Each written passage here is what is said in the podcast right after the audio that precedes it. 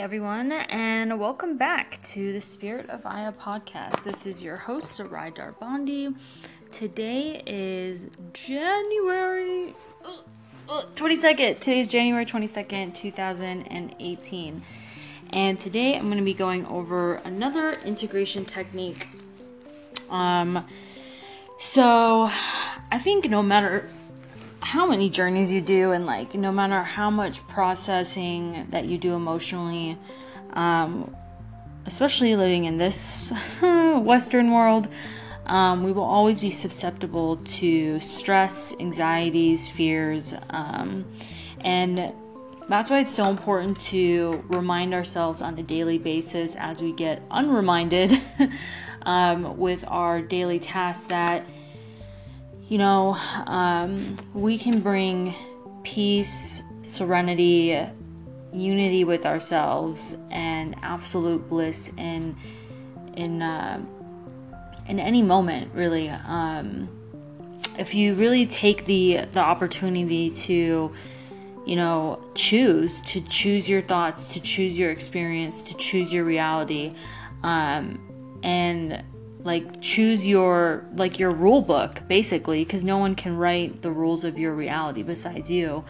Um, other ways that that's been said is like you know writing um, the story you tell yourself. And um, anyways sometimes just to even calm the story that that we're telling ourselves um, mindfulness meditation is one of the most important things that anyone can do. And you know there's honestly countless ways to do this. Um, so, like, a lot of like um, yoga cultures uh, promote like chanting or breathing um, or like saying om or uh, ong namo um, all these ways to help like vibrate your central nervous system and actually when you say om like your that vibration internally is actually soothing your central nervous system and it's balancing your body. Um, i'm a really big fran fran i'm a big fran. I'm a big fan of just breathing diaphragmatic breathing um, belly breathing and just focusing your mind on that breath. And um, it's it's it only takes four minutes. Um, so there's a method I teach people a lot of times called 444, and it's pretty easy to remember. It's just four deep breaths in, so um, and four out. And you want to do this for four minutes. And the reason why um, four minutes is key. I mean, you can obviously do more. Um, the more, the better, to be really honest. Um, but at least four minutes because it takes, you know, if you are in a serious state of fight or flight, um, or maybe you're just stressed out for that day, whatever, there's tension in your body, there's emotional trauma locked up in your body, whatever it is, um, it takes that much to shift your brain from the survival part to the prefrontal cortex. And um, so, knowing that your brain is communicating with your central nervous system, um, I forget which one it is. It's either your parasympathetic or your sympathetic. Um, but whichever one it is, your brain is helping you switch from that from that stressed out state to that calm and centered state.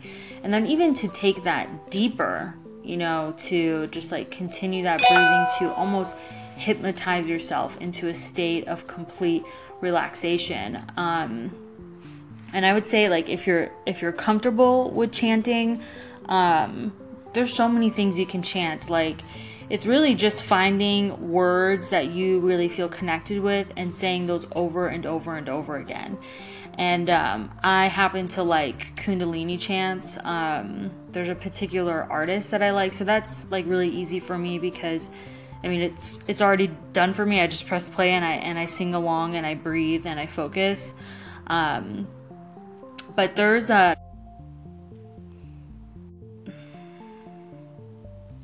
there's an app called um, Insight Timer, and you can just get that in your Google Play Store, and that has like a really good. Um, has a ton of meditations and chants that you can do, and actually, it's really interesting because um, they on the app it like announces like who just did it with you like in a different part of the world and i find that really interesting because like we do live in a time where communication is truly boundless um, and has no borders so um, it's it's really fantastic. Um, so yeah um, so just to, to kind of go over a little bit more about the mindset um, when you're doing your breathing like obviously you're gonna have like settling in takes a while and that's okay. Like it's kind of like if you think about when you're about to go do a workout like you need to warm up.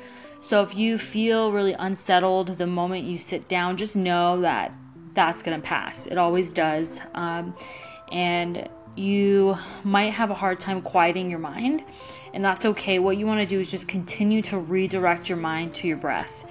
And um, of course there's going to be like thoughts that pop up in and out and um, like you know if you're seriously like stressed out and panicked just know the first thing to do is you have to put your body in a state of relaxation before you expect your mind to follow. So really all you want to do is focus on the breathing and then the mind will follow. It is um, nearly impossible to think straight when you're physically in panic because your mind and body will just feed each, each other. And really, the truth is, is that your brain is in a state of panic too. So don't try to rationalize or anything. Uh, but you know, if you're just like, if this is, you know, if you're not attempting to calm down from anxiety um, and you're attempting to just like, you know, have a daily practice I can see this flowing a lot more smoothly for somebody. But you're gonna have days where it just like it feels like awesome, and then you're gonna have days where like, oh, that was a struggle.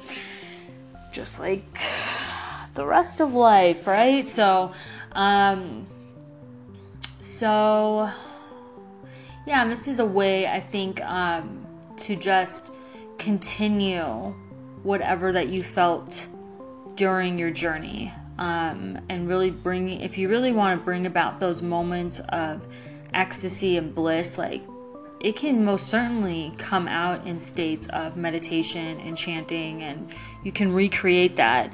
Um, so yeah 444 is a simple way to kind of remember that. Just you know four seconds in four seconds out for four minutes. And then um, it, it is diaphragmic breathing. So if you're not like too sure how to engage that part of your body, if you ever yawn, you know, your your body naturally brings your air down there. So a fake yawn will help you engage your belly breathing. Um, a good way to like a good visual cue is just imagining like a balloon in your belly, and you're wanting to fill it up, and then deflate it.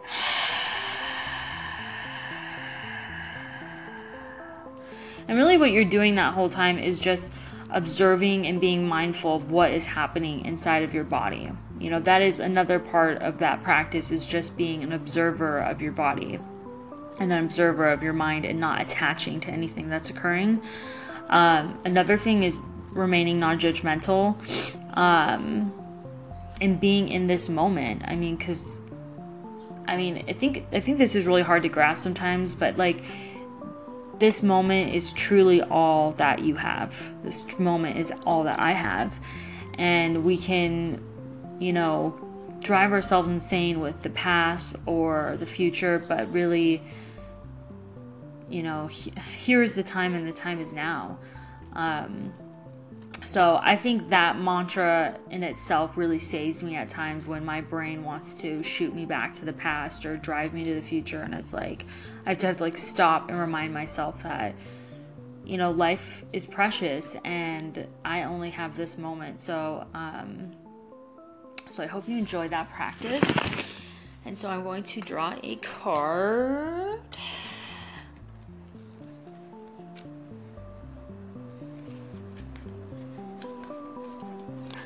Let's see.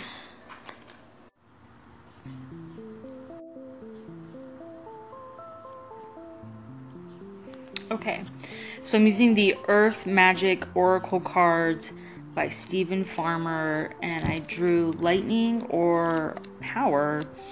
So let's look in here. Um, okay, lightning. So we see power all around us. It's in the mountains, meadows, and clouds. In fact, in every expression of nature, yet there isn't a more dramatic display of nature's power than lightning. It electrifies and splits the atmosphere such that when we when the heated air comes rushing together, we hear thunder, the applause of the gods. Lightning sharpens our senses and triggers fear and awe. We see these forked be- beams of brilliant light jump from the sky, and our instinctual vigilance is triggered in the anticipation of the roar that follows.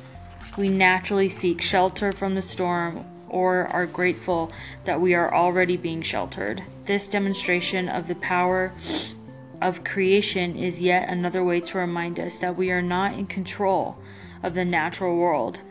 When we witness nature's power, we open with open hearts and minds, we set we see that it is neither destructive nor constructive. It simply is.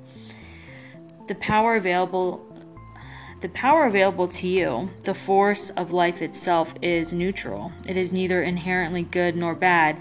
It is how you utilize it, and that will determine whether it is ultimately harmful or life giving and congruent with the will of spirit that pulses through you. What is required is awareness of your intention, your val- values, and your willingness to act on them under the particular circumstances of your inquiry. Although you may see yourself as using this power for good, do not allow yourself to get caught up in the duality of good or bad in determining your decision or actions. Though prayer, oh, excuse me, through prayer or ceremony, you can tap into this spiritual force, and by paying close attention to Spirit's prompting, your choice will ultimately be revealed to you, one that is beyond your typical perspective. From there, you can continue to access divine power that is the very force driving the universe. Yeah, so this kind of um yeah, neither good nor bad. Yeah, cuz we often assign meaning to something that's either good or bad rather than just um right, remaining non-judgmental and I know that's it's it's I know these truths, you know, and I think that's why they're called practices because it really does it really does require a daily practice for someone to remember these things because our egos or our minds or that part of ourselves that's been hurt or harmed or programmed in a way you know it really resists and wants us to forget it um, out of fear or whatever we've been taught. So i think this would also be like a good um, this is a great lesson for me, and then also something just to keep in mind when you are choosing to be mindful that nothing is neither good or bad.